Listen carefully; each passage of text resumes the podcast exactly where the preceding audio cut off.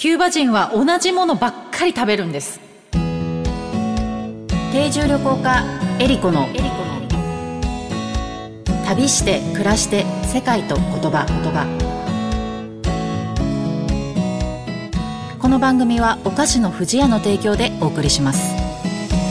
世界各地で現地の家庭に滞在をしている定住旅行家のエリコです。皆さんにとって旅は楽しむものですか？人生を見つめ直すきっかけでしょうか？私にとって旅は暮らすこと。この番組は世界各地およそ50カ国100以上の家族のもとで定住旅行をしてきた私エリコが実際に訪れ定住した国や地域の暮らしを言葉をキーワードにお話ししていく番組です。今回もキューバを旅します。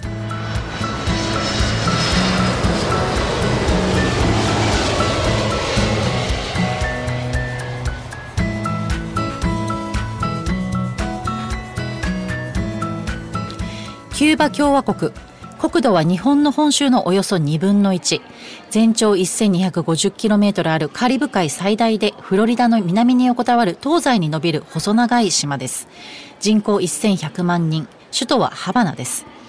本島のほか1600余りの島や山椒からなっています。美しい海や自然スペインコロニアル時代のそのままの町内陸部には山脈が走っています。1959年の革命以来社会主義国でありカリブの他の国にはない独特な魅力にあふれています。世界ではいろいろな言語が話されていますが言葉にはその国の歴史や文化習慣がぎゅっと詰まっています。言葉を知ればその国のことがより深く感じられます。今回の旅言葉はボデガです。このボデガという言葉なんですけれども、もともとスペイン語の意味ではですね、雑貨店とか貯蔵室っていう意味があるんですけれども、キューバでは食料配給所という意味で主に使われています。この食料配給所なんですけれども、皆さんには全く馴染みがない場所なんですが、キューバ人にとっては欠かせない場所、生活に欠かせない場所の一つとなっています。キューバはですね、ラテンアメリカ諸国で唯一の社会主義国なんですけれども、まあ、社会主義国というと皆さんがこう平等にね、暮らしていく社会のシステムというのが敷かれているっていうのが、まあ一般的な解釈かなと思うんですが、国民の平均的な給料っていうのもほとんど皆さん一緒なんですね。私は今までキューバに3回ほど滞在してるんですけども、一番最後に行ったのが2018年なんですね。で、その時のえー、一般的な一人当たりの月の給料というのはいくらだと思いますか？はい。これはなかなか当てれないと思いますので、えー、申し上げますと月大体ですね20ドルから25ドル、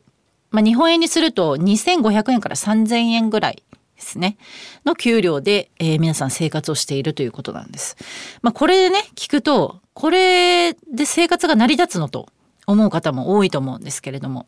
キューバにはですね様々なあの社会保障もありまして例えばまあ教育ですね。高校大学、まあ、小学校ももちろん中学もなんですけども全部無料で受けることができる、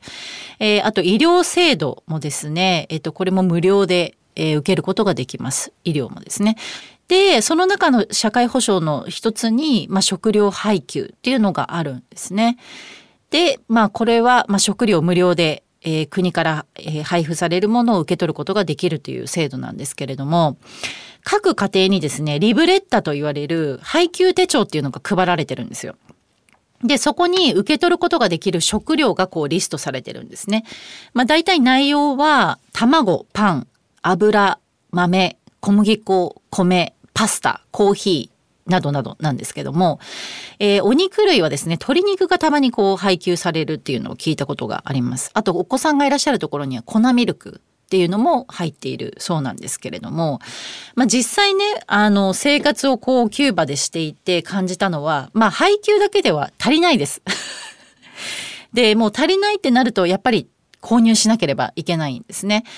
でまあ、どういうところに買いに行くかっていうと、まあ、メルカードと言われる市場があるんですけれども、まあ、市場で大体皆さん買い物をします。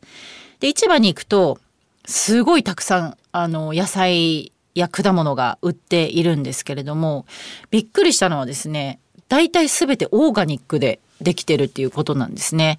あの、これちょっと歴史的な背景がありまして、あの、ソ連が崩壊した後ですね、経済危機にキューバは陥りまして、まあ、こう食料自給率を上げなきゃいけないということで化学肥料に頼れなかったんですね、まあ、経済的に。なので有機農業が、まあ、そこで始まったっていう背景があって今でもその有機農業がそのまま続けられてるっていうのがあるんですけども最近はね化学肥料を使ってるところもあるみたいですけどもまあでも今あの一般的にはまだまだ有機農業オーガニックで栽培されているということなんですね。で私あのレタスをねキューバで あの家族が買ってたんですけど結構びっくりしたのが冷蔵庫に入れなくてもあんな暑い気候で1週間ぐらいだったらシャキシャキのままなんですよ。あのそのまま何て言うんですかね鮮度を保ったまま全然傷まないっていうのがすごくびっくりしてキューバの野菜とか果物って本当に元気だなって思ったのが印象的だったんですけどであの食料品ってまあ野菜とかね果物だけではなくって、まあ、日用品も買わなきゃいけなかったりするんですけどあのスーパーマーケットっていうのがないんですよね。まあ厳密に言うとあるんですけどもそれはあのキューバ人用ではなくて外国人用なんですよ。でなぜ外国人用かっていうとですねキューバはあの二重通貨制っていうのをを引いてまして、えっ、ー、と、外国人用の通貨とキューバ人が使う通貨っていうのが2つに分かれてるんですね。で、このスーパー、大型のスーパーマーケットではですね、外国人用の通貨しか使えないので、基本的には外国人しか、まあ、そこで買い物をしないから、まあ、キューバ人用のスーパーではないということなんですけれども、あの、まあ、どういう、じゃあキューバ人はどこで買い物してるかっていうと、あの、マンションっていうか色こうマンションがいっぱい建ってるんですけどその中の一室がお店になってたりするんですよ。だから外からはお店だってわからないので本当に知ってる人しかこう行けないっていう感じなんですけれどもまあそんな感じであのキューバ人の人たちは食料品とか日用品をこう獲得して生活をしているんですけどでね、キューバ人のあの、食事の特徴っていうのがあって、あの、ほぼね、毎日同じものを食べるんですよ、彼らは。で、これってなんでだろうって思ったんですけど、まあ、基本的に何を食べてるかっていうと、えー、アロスコングリスっていう豆ご飯があるんですね。赤飯のような食べ物なんですけども、まあ、赤飯にニンニクとか玉ねぎとかクミンとかベイリーフみたいなあのスパイスがちょっとアクセントになっているキューバの主食なんですけども、これを基本的に毎日食べていて、まあ、これにトマトのサラダとか、あとトストーネスって言われるこう青バナナのフライっていうのがあるんですけど、まあ、基本的に毎日これしかほとんど食べないんですね。で、これなんでこんな毎日同じものを食べてるんだろうと思ったら、やっぱりこの配給される食材っていうのが決まってるから、まあ、その配給されるもので作るっていう習慣がやっぱ身について同じものをこう食べてるんだなっていうふうに思ったんですけど、私がね、滞在してた荒川家のあの、息子さんの嫁さんがですね、料理がすごく好きで、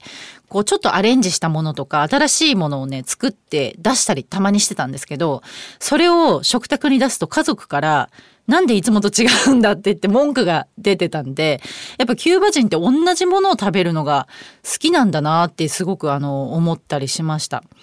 ちなみにね、キューバ人は、キューバではですね、人口比で100歳以上っていうのが世界1位なんですよ。で、120歳クラブっていう会もあるんです。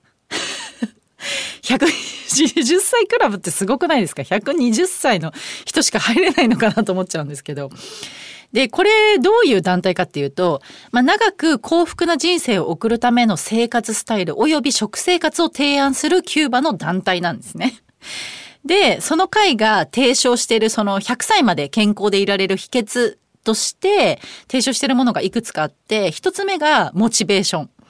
まあ 確かに大事ですね。長く生きたいというモチベーションですね、きっと。で、その次がですね、食べ物と野菜をふんだんに摂ること。あと運動、文化、良い雰囲気っていうのが、まあすごく重要だっていうのをあの提唱してるんですよ。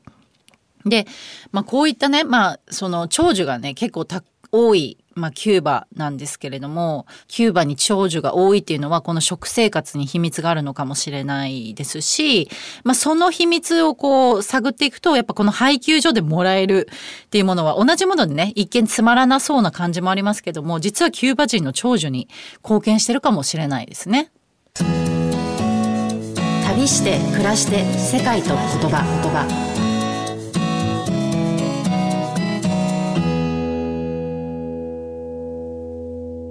ここでお知らせです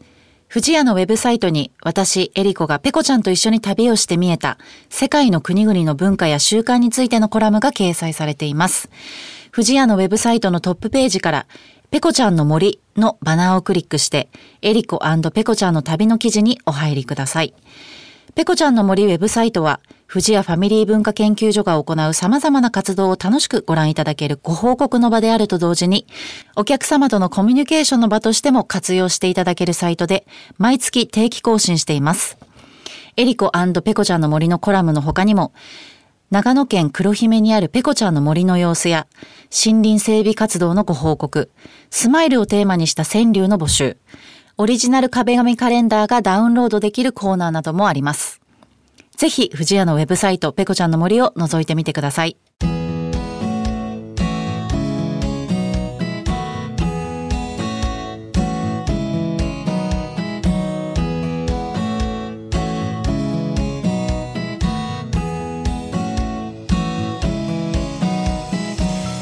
では皆様からの質問やコメントリクエストも大歓迎です。旅についてや海外の暮らしについての質問あなたの旅への思いなどをお送りください。メッセージの宛先はメールアドレス eriko.joqr.net までです。次回の旅の舞台もキューバをお届けします。今回お話しした私の旅の様子は YouTube エリコチャンネルでも見ることができますのでぜひ覗いてみてください。それでは次回も旅しましょう。旅して暮らして世界と言葉。お相手は定住旅行家のエリコでした。チャオ。